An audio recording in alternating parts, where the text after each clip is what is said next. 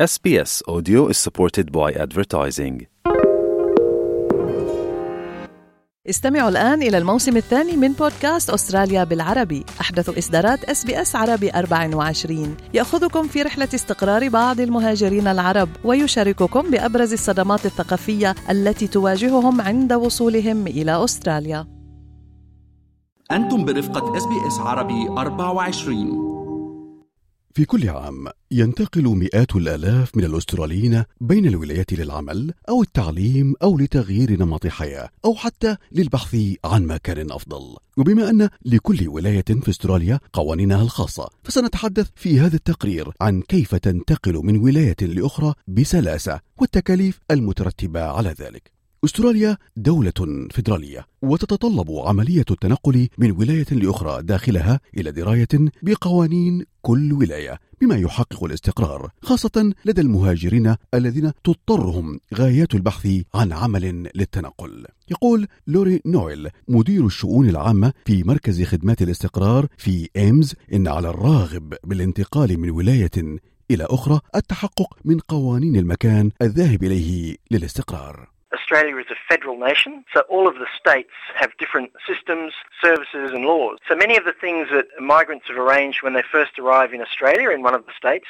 probably need to be arranged again when they move interstate. الآن إليكم الخطوات الإرشادية لأخذها بعين الاعتبار عند الانتقال. تعديل عنوان مكان الإقامة القديم بالجديد لدى جميع الإدارات الحكومية والبنوك وإدارة السير وسنترلينك ودائرة الهجرة إذا كانت التأشيرة ضمن شروط والميديكير، مع إعادة تحويل العنوان البريدي القديم للعنوان الجديد لتحويل الرسائل هناك. يقول نويل إن هذه التحديثات تعدل بسهولة عبر الصفحة الرسمية الإلكترونية لكل مقدم خدمة. Firstly, and probably most obviously, there's the change of address.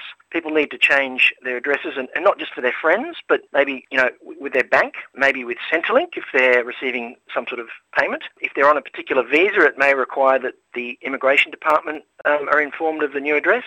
Medicare needs to know of your current address, and that's true for anyone. It's also worth thinking about leaving a forwarding address from your old residents as well, so that your mail catches up with you. استقرت بلافي ثكار في سيدني عندما وصلت من الهند، لكنها انتقلت بعد ذلك إلى ملبورن للعمل. توصي بوجود مبلغ مالي أو ميزانية مرنة لتجنب أي مفاجأة مالية تقدرها $10,000. Since it was a big move from one state to another, it was important to have a budget in mind when it comes to moving. We spent around $10,000 on this moving. Sometimes we just don't give that much importance to budget, but it is important. نظرا لأن لكل ولاية ومقاطعة لوائحها بتسجيل السيارات وتغيير رخص القيادة، فلا بد من تحويل أوراق سيارتك ضمن مدة زمنية تقدر بحوالي 3 أشهر بمجرد وصولك للولاية الأخرى، مما قد يتطلب دفع بعض الرسوم. Obviously, you also need to change your driver's license, and most states offer you about 3 months to do that. And speaking of transport, obviously the road rules are different in each state. Victoria is particularly unique because of a number of trams that are on the road. So it's worth finding out about, particular local road rules. Also, public transport systems are different, ticketing is different, and some places are better served with public transport than others. يجب تحديث عنوانك في السجل الانتخابي، وإلا قد يتم حذف اسمك ولن تتمكن من التصويت. فمفوضية الانتخابات الأسترالية تقدم خيارات مختلفة لتحديث التسجيل كإبلاغ لجنة الانتخابات الأسترالية، وإلا ستتعرض للغرامة في حال عدم التصويت. You probably need to inform the Australian Electoral Commission of your move, and then when you reach the new state, you need to enroll in that state to be able to vote. Technically, it's compulsory to vote. You can be fined if you don't, enroll when you're eligible to. في الدراسة والتعليم، يقترح لوري نويل من AIMS البحث عن المدرسة أو الجامعة لمعرفة مواعيد الدراسة والفصول الدراسية والشهادات، فكل ولاية لها فترات دراسية خاصة بها وكذلك إجازتها. If you have kids or even if an adult is involved in training or education, it's worth knowing about the system in the particular state you're moving to. For instance, schools in different states have different term and holiday times. They offer different subjects and courses, so it's worth getting your head around that. عند التأكد من الانتقال إلى ولاية أخرى، توصي بلافي ثكار بمراجعة شركة التأمين الخاصة بك، فقد تختلف أقساط التأمين من ولاية لأخرى. we realized that the insurance company, the health insurance, charge more because of the Victorian laws and regulations.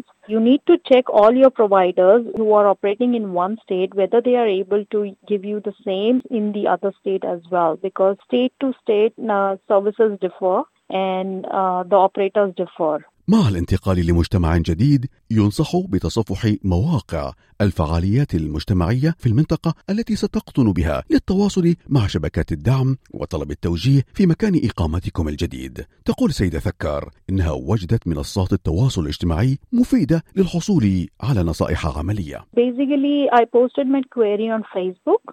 And people were nice enough to come out with a lot of suggestions. And it was most important for us that we are close to city. So going to, very far suburbs was ruled out.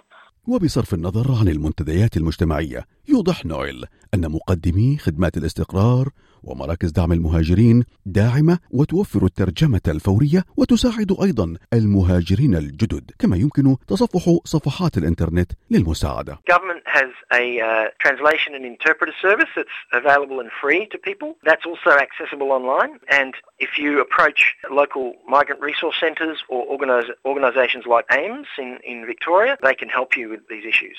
بما أن أستراليا تعتبر من الدول الأكثر صرامة في الجانب الصحي عالميا، فإن هذا الأمر ينطبق أيضا عند الانتقال من ولاية وأخرى. لذلك يوصى قانونيا بالتأكد عند نقل النباتات والمنتجات الحيوانية والمعدات الزراعية التي قد تكون محظورة. هذا التقرير من إعداد هاريتا مهتا وعلاء التميمي. استمعوا الآن إلى الموسم الثاني من بودكاست أستراليا بالعربي، أحدث إصدارات SBS عربي 24، يأخذكم في رحلة استقرار بعض المهاجرين العرب ويشارككم بأبرز الصدمات الثقافية التي تواجههم عند وصولهم إلى أستراليا.